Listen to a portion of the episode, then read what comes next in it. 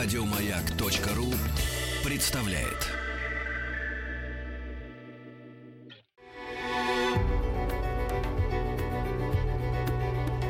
Много букв.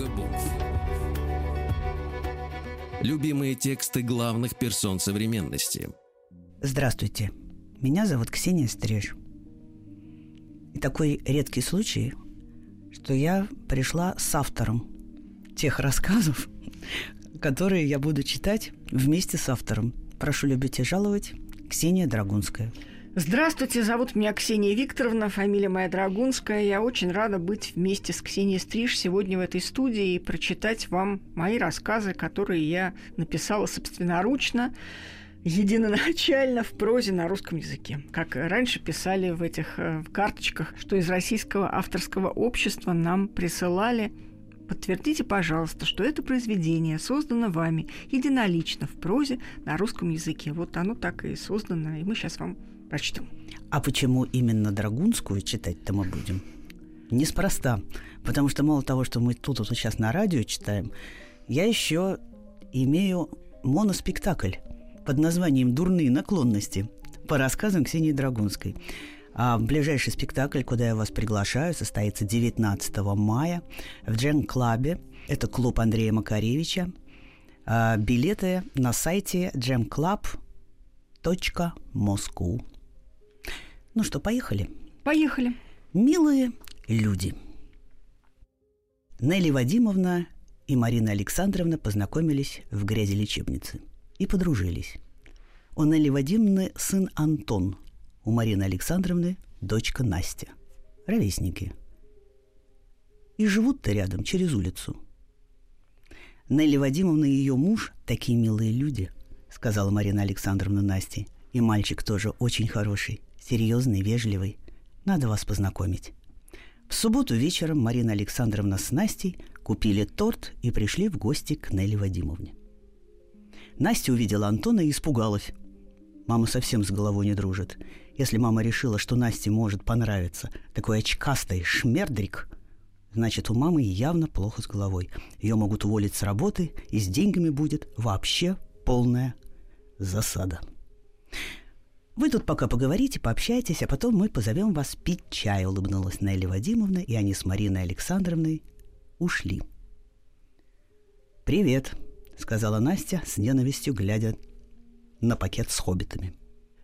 «Здравствуй, девочка!» – улыбнулся Антон, показав скобки до зубах. «Хочешь посмотреть мою коллекцию?» «А что ты собираешь?» – вежливо спросила Настя, взглянув на часы. Это мучение часика на два точно, как минимум. «Какашки!» – сказал Антон. «Я фотографирую какашки разных животных!» И он посмотрел на Настю внимательно. Насте захотелось стукнуть его чем-нибудь тяжелым. Она даже быстро поискала глазами, но ничего подходящего под рукой не оказалось. К тому же мама обидится, огорчится. Ничего себе дочка позорит ее, пришла в гости и сразу побила хозяина. Стало еще скучнее и противнее. Настя посмотрела на Антона и вдруг догадалась, в чем дело. «Послушай», — сказала она, — «я тоже совершенно не хочу с тобой знакомиться. Нужен ты сто лет. Мы с Алиской договорились на мастер-класс по художественной росписи ногтей». «Я тоже на лекцию одну подписался, редкая очень. А тут ты», Антон улыбнулся, но совсем по-другому, не противно и не дебильно, и сказал, «Ну тогда давай вести непринужденную беседу». Они замолчали, за стеной звенели чашками и осторожно смеялись. «Торт принесли?» Лесную сказку. «Косяк! Жирный! Бабушке только йогуртовые можно». «А у вас разве бабушка?» «В маленькой комнате. Ее на кухне кормят, когда гости уйдут. Она ходит плохо, сидит в коляске. Мамон это реально бесит. Я бы ей сейчас кусок торта отнес. Ну вот. В другой раз правильный принесем. Думаешь, еще раз придете? Мама, может, и придет. Или твои к нам. Ну, это если они сегодня не, раз... не поругаются. С чего им ругаться-то? Из-за политики или так, от зависти, у кого евроремонт лучше. Хочешь, поди послушай, о чем говорят. Или про политику ли хвастаются, кто что купил. С парнем? Тоска зеленая. Зашибись, креативчик. Опять замолчали. За стеной говорили про скидки в каком-то мебельном центре. «У меня тоже бабушка есть. В Таганроге». Небось, каждое лето на море зависаешь. Настя не любила рассказывать про таганрогскую бабушку, потому что если те, кому она рассказывала, знали, что в Таганроге есть море, то они начинали завидовать. А про то, что она никогда не была в Таганроге, было трудно и долго объяснять. Она сейчас сказала об этом Антону и сама не поняла, почему. И уже совсем удивилась, что спокойно говорит дальше. «Это папина мама. Мы не общаемся. Мама с папой разошлись, когда мне три года было. Так и не общаемся. Бабушка иногда звонит, плачет даже. Говорит, бери билет до Ростова, сосед встретит, а там всего-то час, и Таганрог, у нее дом свой, сад, море. Дела. Серьезно покачал головой Антон. Ну ничего, может вырваться у них как-то помирятся. Да ты скоро сама вырастешь, забьешь на их разборки и приедешь. Ну да, сказала Настя. Она не верила, что когда-нибудь мама с отцом помирится, и было приятно, что Антон сказал про все это с надеждой на хорошее. Даже не с надеждой, а как будто знал точно. Опять помолчали. «А кто такой Борис Евгеньевич?» – спросила Настя. «А что?» «Твоя мама обещала познакомить мою маму с Борисом Евгеньевичем». «Примите наши соболезнования», Мама даже прическу сделала. Вау! Это дядюшка мой, двоюродный брат Мамон. Она его женить мечтает. Боря, говорит, я за тобой в старости горшки носить не буду, учти, давай не тяни, женись. У него борода толком не растет и восемь хомячков дома. Хочешь такого папу? Я никакого папу не хочу. Вдруг ужасно захотелось уйти и гулять одной, пока не надоест. Сказать, что ли, маме, я пойду погуляю. Начнут расспрашивать, как и что, куда деваться от всех. «Извини», — сказал друг Антон. «Правда, извини, пожалуйста». Настя молчала, чтобы не заплакать. Перед ней раньше никто ни за что не извинялся. «У тебя паспорт уже есть?» «Дома. Я в гости с паспортом хожу, что ли?» «Мамон говорила, вы близко живете?» «Пять минут дворами». «Хочешь в Таганрог, на море бабушкина?» «Больше всего на свете». «Так поехали». «Совсем, что ли?» Это поездом почти сутки. Ну и что, возьмем билеты и поедем. Молодец, возьмем билеты. Их просто так дают, что ли? У отца три карточки, а у мамон четыре. Одну вполне позаимствовать можно. Ту, что сейчас у него в сумке в прихожей. А ты что, все пин-коды знаешь? Я много чего знаю. Он опять усмехнулся. Позаимствую, потом верну, когда прославлюсь. А когда ты прославишься? В молодости. Так что все им скоро верну, ничего страшного. А бабушка твоя с кем останется? Кто ее тортом угостит?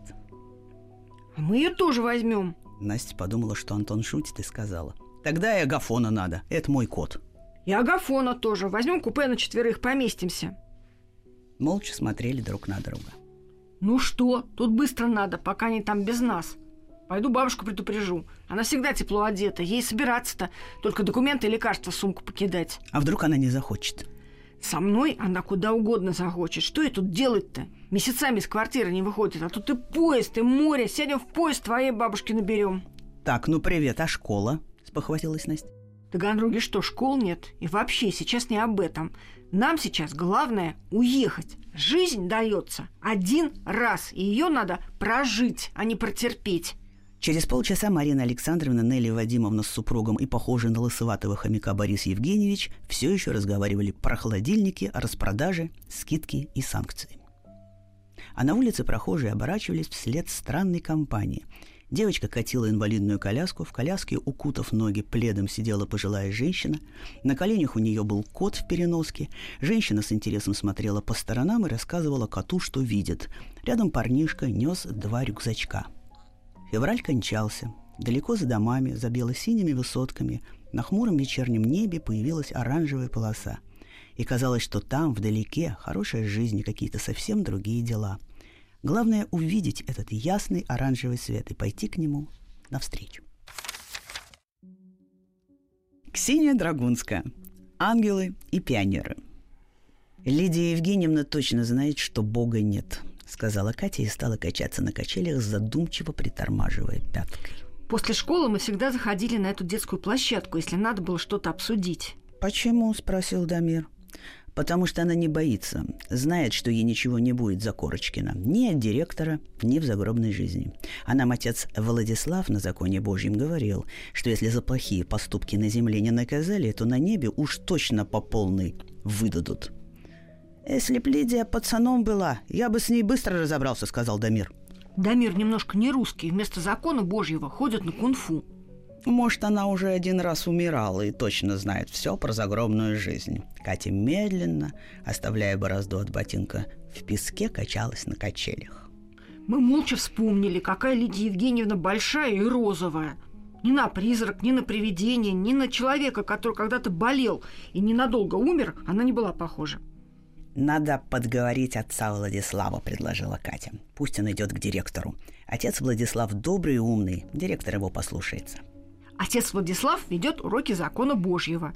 В нашей школе учатся его дети. Авплексидонт, Евплаксиозавр, Феофилакт и близняшки Христофор с Ксенофонтом. «Отцу Владиславу некогда», — сказал я. «Он всегда спешит.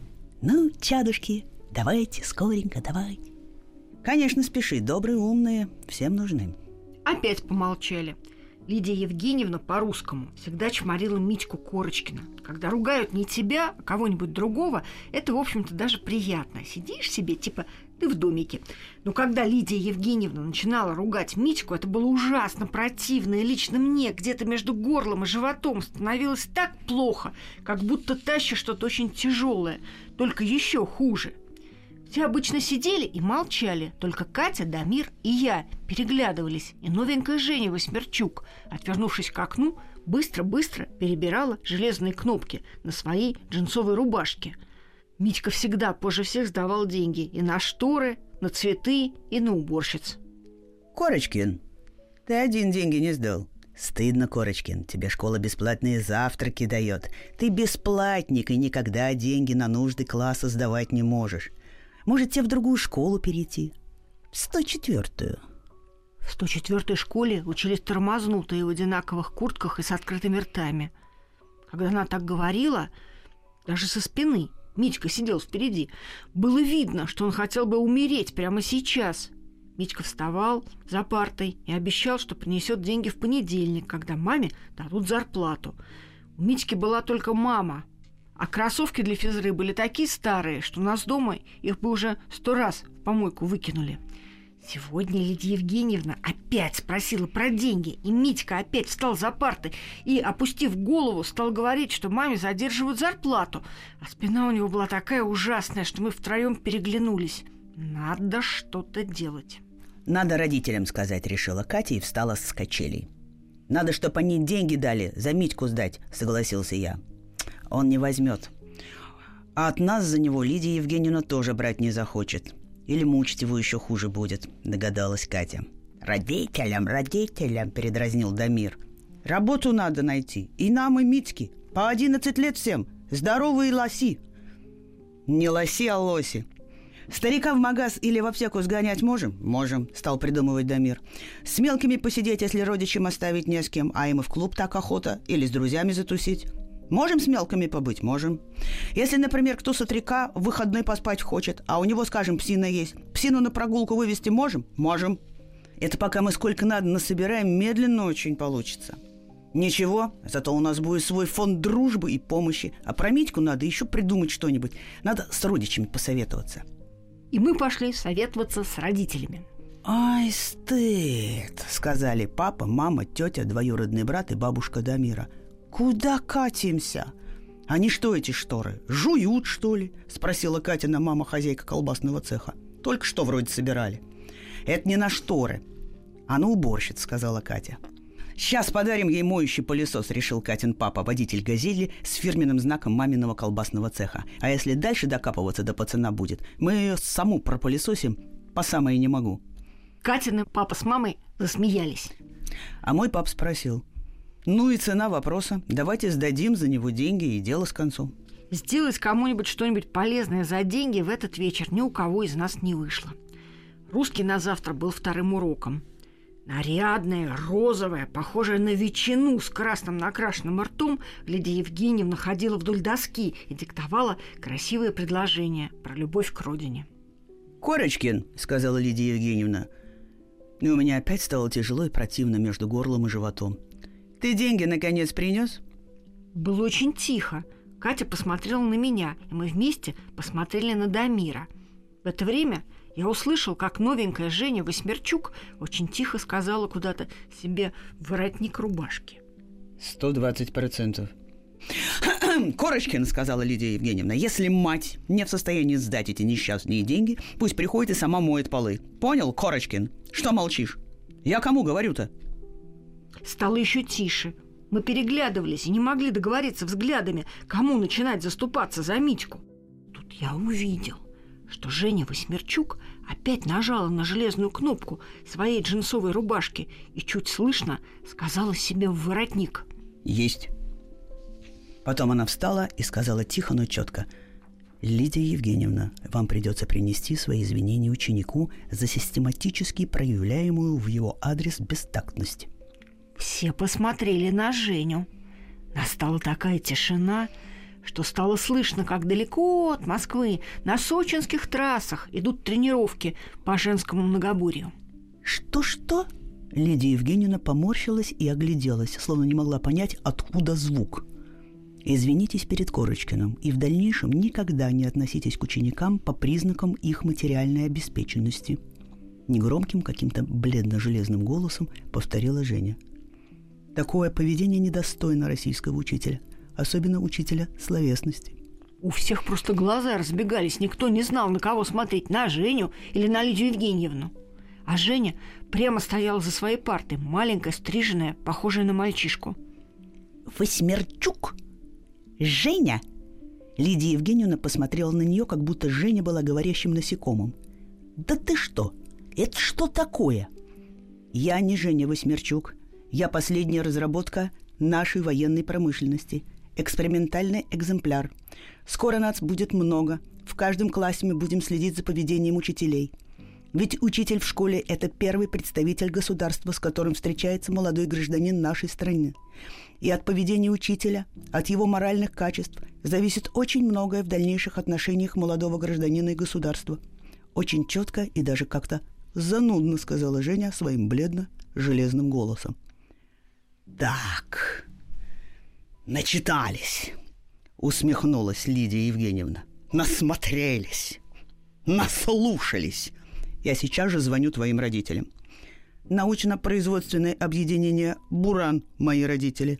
Конструкторское бюро номер восемь, поправила Женя. А ваша вредность и опасность для детей составила уже 120%. Извинитесь перед Корочкиным, и тогда, может быть, вам удастся остаться работать в школе уборщицей. Так, рот закрыла, гаркнула Лидия Евгеньевна. И к директору. Женя Восьмерчук нажала на железную кнопку на рубашке и опять сказала туда тихо. «Есть». Потом она моргнула левым глазом и выпустила из него луч. Луч уперся в розовую и толстую Лидию Евгеньевну, и Лидия Евгеньевна стала плоская, как диск, и прозрачная. Женя моргнула правым глазом, и плоская Лидия Евгеньевна стала сжиматься и испаряться, пока от нее не осталось одно маленькое серое облачко – Женя села на свое место, как будто очень устала. От облачка остались какие-то горелые лепестки, вроде пепла. Те, кто успел достать мобики, чтобы фоткать, разочарованно вздохнули. Так быстро все случилось. В класс вошли двое военных и дядька в белом халате. Дядька собрал лепестки пластиковую коробочку, а военные взяли Женю за руки. «Живите дружно, ребята», — сказала Женя нам на прощание. «Помогайте друг другу». А сфоткаться вместе с Женей нам не разрешили, ведь она военная тайна. На следующий день нам прислали Никиту Егоровича по-русскому. Он придумал, что вместо денег на уборщиц надо просто разбиться на несколько бригад и дежурить по очереди, самим убирать кабинет и мыть пол. Мы рассказали ему про фонд взаимопомощи, и он устроил целое родительское собрание про это. Теперь все в нашем классе выполняют разные поручения, а деньги собирают на карточку, чтобы было если надо кого-то выручить. Недавно директор пришел к нам в класс и показывал фотографии Лидии Евгеньевны. Она где-то далеко, в джунглях, пасет макак. Вот как ловко Женя Восьмерчук ее телепортировала. Мы часто разговариваем про Женю и никак не можем понять, кто она. Правда, что ли, военный робот в виде маленькой бледной девочки, похожей на мальчика? Дамиру бабушка сказала, что Женя, наверное, настоящий пионер. Они смелые, всегда заступаются за слабых.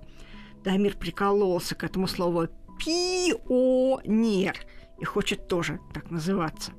А Катя говорит, что Женя ангел. Теперь такие специальные ангелы, новые.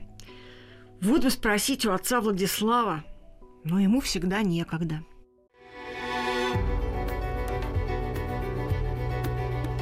Много букв. Любимые тексты главных персон современности. Здравствуйте, я Ксения Драгунская. Вот понаписала тут рассказов и хочу вам их прочитать вместе с Ксенией Стриж. Добро пожаловать в Ксюшатник. Ксения Драгунская, отрывок из повести «Через 9 месяцев» с доставкой на дом.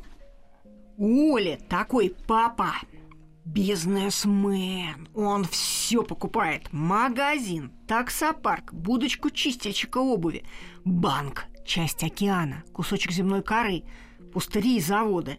Ведь пустырь можно заасфальтировать и сделать из него парковку или в крайнем случае продать другим и купить что-нибудь еще. В общем, Оля, мама и бабушка уже привыкли и терпят – но когда папа купил фабрику бородатых параллелепипедов, они забеспокоились. Правда, он говорил, что ему просто очень понравилась старая из темно-красного кирпича фабричная труба. Но трубу отдельно не продавали. Пришлось покупать фабрику. На фабрике дела шли не очень, потому что бородатые параллелепипеды уже давно делают на станках числовым программным управлением. А тут ручной труд. Вековая отсталость. Но папа сказал, что бородатые параллелепипеды ручной сборки – наша традиция, национальная гордость, и всякий уважающий себя предприниматель должен поддержать хранителей самобытности. И папа уехал на фабрику. Оля с мамой остались одни, дальше терпеть. «Ну что?» – спросила Оля. «Не могла себе найти поклевей парня?» Это она нарочно так спросила. Мама и папа обожают всякие старинные слова, вроде «клёво», «облом» или «по кайфу». И Оля иногда говорит так, чтобы сделать им приятное, чтобы они чувствовали связь поколений. Во-первых, нет такого слова «поклёвей», поправила мама. Надо сказать «клевее». Приучайся говорить грамотно. А во-вторых, раньше было очень трудно выйти замуж. Даже труднее, чем теперь. Прям целая история – то есть парней и дядек было кругом навалом, хоть отбавляй. Но толковых было еще меньше, чем сейчас. Почти совсем не было. Ведь замуж надо выходить за такого человека, который и добрый, и умный, и веселый, и много книжек прочитал, и животных любит, и шутки понимает, и чтобы еще он обязательно был хозяйственный, чтобы умел все починить, если сломается, чтобы не сидеть со сломанным унитазом неделю и ждать слесаря. А где с таким познакомишься? С умным читателем книжек – на лекции или библиотеке, с веселым где-нибудь в компании или на дискотеке. Добрый любитель животных может помогать в ветеринарной лечебнице или собачьем приюте. Но где встретить хозяйственного? Совершенно непонятно. То есть вот так вот познакомишься с умным, добрым и веселым, но неудобно же сразу говорить, а ты унитазы чинить умеешь? И вот моя подруга Катя – додумалась, что с хозяйственным надо знакомиться на строительных рынках и в магазинах с дрелями и гвоздями. Всякие там криворукие не станут же заглядывать в такие магазины. Катя даже сказала, что двоюродная сестра подруги дочери, сына бабушки, племянника ее папы именно так и вышла замуж за прекраснейшего молодого человека. И что некоторые уже знают про этот способ, и надо торопиться. Мы с Катей долго наряжались и прихорашивались у нее дома, чтобы идти в магазин гвоздей – Катя ужасно копалась. Когда мы вышли из парадного, пошел дождь. Катя вернулась взять зонтик, но забыла ключи и захлопнула дверь. Дверь взломал какой-то хозяйственный умелый старичок. Катя забрала ненужные ключи, но зачем-то включила утюг, про который вспомнила уже в троллейбусе. Честно говоря, я боялась, что совсем постарею, пока доберусь до магазина гвоздей, и выходить замуж будет поздно. Когда мы пришли в магазин, молодых парней уже не было. Остались, правда, дядьки постарше. Некоторые были даже ничего, симпатичные. Но Катя сказала, что дядьки быстро станут дедушками, и надо будет за ними горшки выносить. Поэтому хватаем вот этого парня, который щурится на надпись «Саморезы номер 12» и пошли отсюда. Ну как-то так хватаем. А если он не хочет жениться? Вдруг он милицию звать начнет, кричать «Караул!» К тому же нас целых две, он один. Нет, надо сначала как-то что-нибудь выяснить. «Извините, пожалуйста», — вежливым голосом сказала я, слегка потянув парня за рукав и толкая локтем. «Вы случайно не хотите на ком-нибудь жениться?» «Жениться?» Вот это здорово, обрадовался папа. Ведь если я женюсь, значит, я уже взрослый, и мне разрешат завести собаку, и бабушка перестанет провожать меня в институт. А уж Володька с Мишкой вообще от зависти упадут. Пошли жениться, девчонки. Ксения Драгунская. «Любая любовь и другие сны с профессором». Кто этот кошмарный тип, на чьей прической явно трудилась какая-то подслеповатая криворучка, вооруженная тупыми садовыми ножницами? Что это за помятое мурло? Из какой распивочной он вывалился? Так это же заслуженный деятель искусства Российской Федерации, харизматический лидер, профессор орденоносного творческого вуза, крупнейший кузнец кинематографических кадров Северного административного округа города-герой красавицы Москвы. Он не только руководит мастерской, но и читает философию режиссуры. Не хухры тебе мухры. Его обожают студенты, периодически наведываясь в ректорат со словами «Уберите от нас этого идиота, которого мы обожаем». «Где ж мы вам другого-то возьмем?» На такую зарплату отвечают горько плача ректорат и администрация. Терпите, дети вашего профессора, со всеми его заморочками. Студентам еще хорошо, через некоторое время они навсегда распрощаются со своим невменяемым наставником. Мне же не деться от него никуда и никогда – мы дружим, сто лет знакомы. Вместе допоздна искали кворум на шумных комсомольских собраниях середины 80-х. Вместе росли духовно в этой самой орденоносной кузнице, которую я с чувством глубокой благодарности обхожу теперь за версту. Я-то за версту обхожу, а этот Горемыка поступил в аспирантуру, тут же запрягли преподавать, то да сё, завис. И нате вам, профессор. Он берет взятки со студентов. Он с нами. С нами берет взятки. Если плохо отвечает студент на устном собеседовании или курсовая, не фонтан, туповато. Профессор просит рассказать интересный сон, чтобы зачет без пересдачи. И все это раскрылось. Выяснилось, что некоторые студенты, будущие режиссеры и сценаристы не в состоянии даже наврать, сочинить сон и за умеренную мзду – Сны им сочиняет уборщица Хакаска из нового корпуса и вахтер из старого, бывший спецназовец, здоровенный, хмурый дядька. Профессор обожает убитые беспонтовые мероприятия. Зритель жалких зрелищ – это он. Кстати, ему нельзя свежий хлеб, он всегда есть черствый. Черствого хлеба и жалких зрелищ. Он всегда там, где десять старушек в одежде, пахнущей старым шкафом, смотрят, как некрасивые подростки с чудовищной дикцией, не зная, куда девать руки, ужасно читают графоманские стихи. Это по его милости в прошлом году мы полтора часа кисли на лекции о все возрастающей роли трубочистов в жизни современного мегаполиса. На это еще цветочки.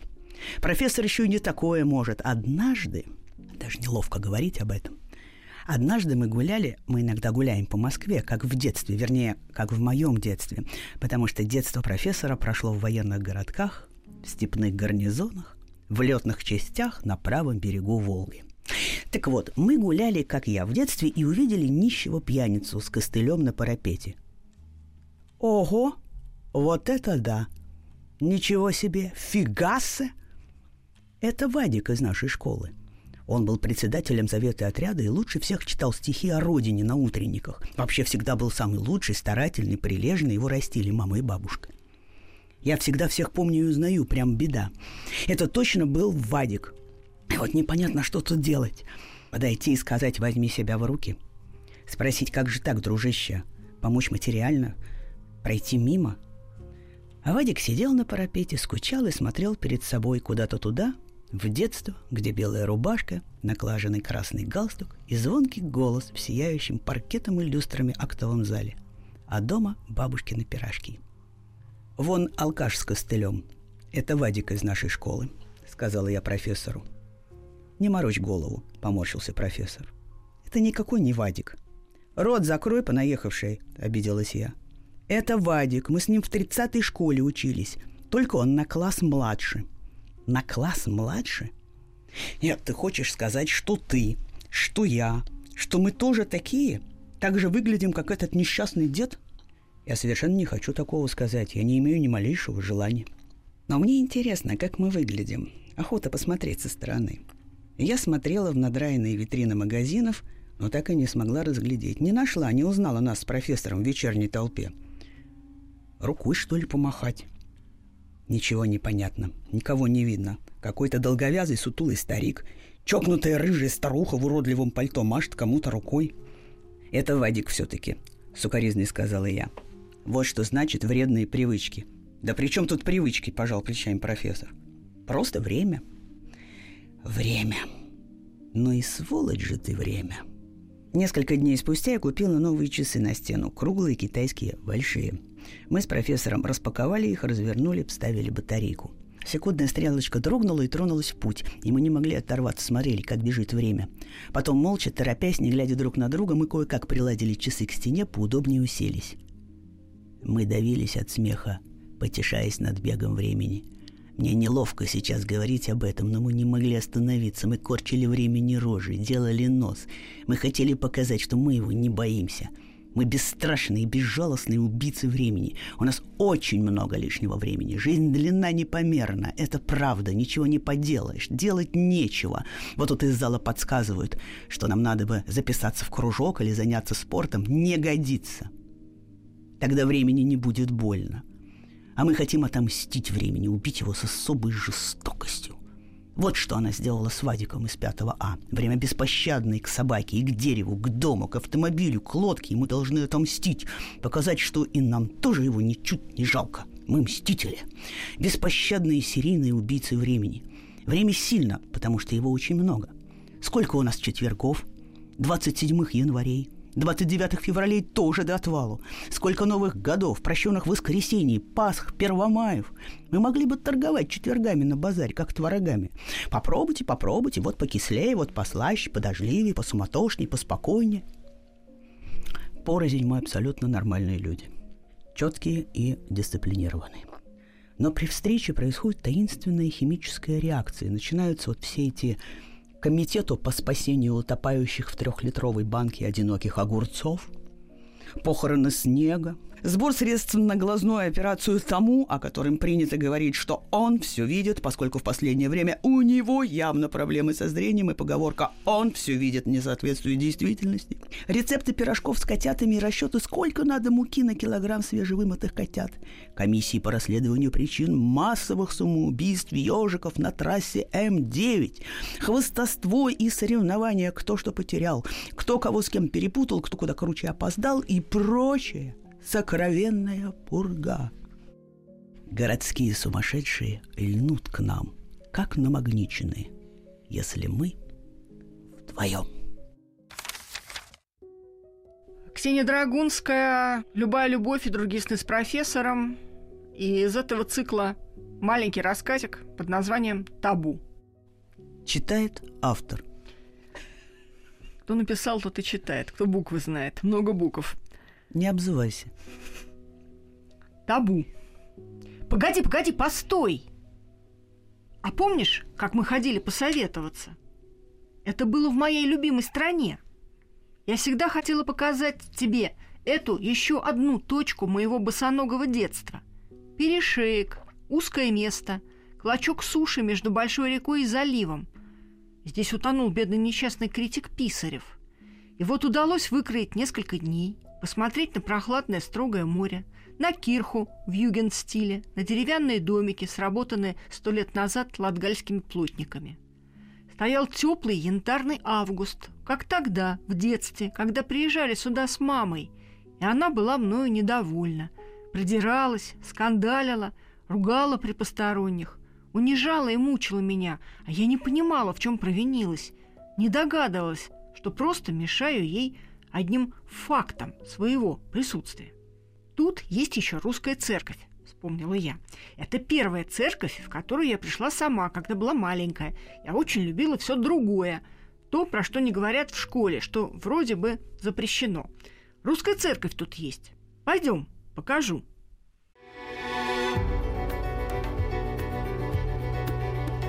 Много букв. Много букв. Любимые тексты главных персон современности. С вами по-прежнему Ксения Стриж. И мы с Ксенией Драгунской читаем рассказы Ксении Драгунской. Маленький рассказик под названием «Табу». Прихожанин ты тот еще. Богомольцем тебя никак не назовешь, хотя на шее целый иконостас. И твой небесный покровитель, и неупиваемая чаша, и крестик. Но ты согласился пойти в церковь и вдруг сказал. Это ты сказал. Ты первый начал. А кстати, давай, может, спросим там? Что спросим? Ну как нам быть? Что нам делать друг с другом? Давай посоветуемся. Вот те раз. Морской воздух подействовал. Очумел, не иначе. Ну, давай, спросим. Подойдем после вечерней службы. В церковном дворе пахнет флоксами. Тоже, как тогда. Запах близкой осени, возвращение в Москву, в школу. Мы поставили свечки, сели на лавочку и держали на прицеле очередь на исповедь, чтобы, когда исповедники кончатся, подойти посоветоваться. Ты что, не помнишь? Ты вдруг встал, прошелся по храму, разглядывая иконы, и занял очередь за старушкой в шляпке. Я просто глазам своим не поверила, и все не верила и не верила, пока ты долго исповедовался, а потом, поцеловав благословившую руку батюшки, мотнул мне головой в сторону аналоя. И батюшка, круглый, пожилой, похожий на доброго, хитроватого кота, посмотрел на меня и поманил рукой. «Это ты, может, раз в сто лет исповедуешься», а я человек аккуратный, дисциплинированный. И глядя то на крест на аналое, то на лучи вечернего солнца на деревянном полу, я завела свою благочестивую шарманку. Я очень счастливый человек, батюшка, необыкновенно счастливый, везучий человек. У меня, батюшка, такая хорошая, интересная жизнь. Другие бы не знаю, что отдали, чтобы хоть кусочек иметь такой жизни. И вот, батюшка, вместо того, чтобы благодарить Господа и славить, я унываю, раздражаюсь, злословлю, злюсь, выпиваю лишнего. Ах, батюшка, мне так стыдно. Батюшка вздохнул и стал задавать вопросы про тебя. Кажется, сперва он спросил про тебя. Он вам кто? И, по-моему, я ответила. Долго объяснять, вместе учились старый друг и верный собутыльник. Батюшка задавал еще много вопросов про тебя и про меня, и про нас с тобой, а потом прочитал надо мной разрешительную молитву и поманил рукой тебя. Началась какая-то перекрестная исповедь или очная ставка. Батюшка кивал. Надеюсь, мы его не очень огорчили. Все давно ушли. Женщина трудной судьбы, по лицу, видать, пьяница, ставшая на путь исправления, закончила мыть пол. «Вот что, мои дорогие», — сказал батюшка серьезно. «Прямо сейчас я ничего вам посоветовать не могу. Мне надо подумать. Приходите завтра. После утренней службы поговорим». Мы поблагодарили и ушли. «Помнишь?» И берегом вдоль моря по утоптанному песку возвращались в гостишку. Закат такой яркий, и море на закате становится или кажется теплее. Люди купались и визжали. Я смотрела на толпу гуляющих нам навстречу, надеясь увидеть красавицу-блондинку в белой шале и грустную рыжую девочку в джинсах клеш. Всякий раз, оказавшись в августе на заливе, я все надеюсь встретить там, среди вечерних гуляющих, маму и себя. Выходит, завтра и причаститься можно будет, сообразили мы с тобой и тут же начали ругаться. Не кури, пожалуйста. Нельзя курить перед причастием. Это непосредственно перед причастием нельзя, а накануне можно. Говорю, не кури. Сложно, что ли, потерпеть? Не матерись. Нашлась тоже наставница в постничестве. Так, с шутками и прибаутками, проводили остаток вечера вечные неофиты. На утро у церковной ограды паслись русскоязычные алкаши и калеки, сшибали мелкие центы – «Батюшка не благословляет вам деньги давать», — сказал молодой певчий. «Хотите ватрушек куплю?» Ничего более бессмысленного, чем ватрушка, в сложившейся ситуации быть не может, ответил страшный фиолетовый бомж на костылях. Мы причастились последними, запили теплотой, невероятной вкусноты компотом из черной смородины и последними подошли к кресту. «Сейчас, мои дорогие», — сказал батюшка, — «придумал я для вас кое-что». Есть идеи. Сейчас схожу, лекарство приму и поговорим. Мы сели на лавочку. Люди расходились, прощались, целовались. Когда моя любимая страна стала независимой, эта маленькая, малопосещаемая при советской власти церковь стала чем-то вроде русского клуба. Люди приходят повидаться, пообщаться, и служба идет под их гургур. Только в самые важные моменты, долго и громко шикая друг на друга, прихожане наконец умолкают. Церковь опустела, стало тихо. Юноша-алтарник чистил подсвечники, и матушка на ящике записывала в тетрадь выручку. посмотрела на нас поверх очков. «Павлик, сходи за батюшкой», — попросила она юношу. «Что же он? Люди ожидают». Юноша вытер руки пошел в алтарь. Мы услышали его крик и вскочили. Ну, помнишь? «Мать Ольга! Мать Ольга!» Матушка побежала к алтарю, мы побежали к алтарю, ты вошел в алтарь, мужчинам можно, при чрезвычайных ситуациях и подавно. Потом вызывали скорую, очень молодая докторица почти не говорила по-русски, а матушка и юноша плоховато умели по-местному. Когда скорая, взвыв сиреной, повезла батюшку с матушкой по проспекту, мы растерянно потоптались, подали за здравную записку, оставили денег и ушли – мы даже не обсуждали, к лучшему это или к худшему. Мы молчали потом. Целый день. Об этом мы никогда не говорим. Вот реальное, непоправимое. Табу. Батюшка все для нас придумал, но не успел ничего сказать. Его увезли на скорой с приступом острой сердечной недостаточности.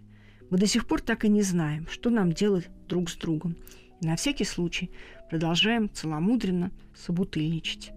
Только не говори, что не помнишь.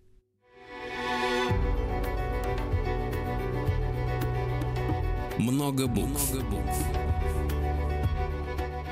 Что читают те, о ком говорят все. Еще больше подкастов на радиомаяк.ру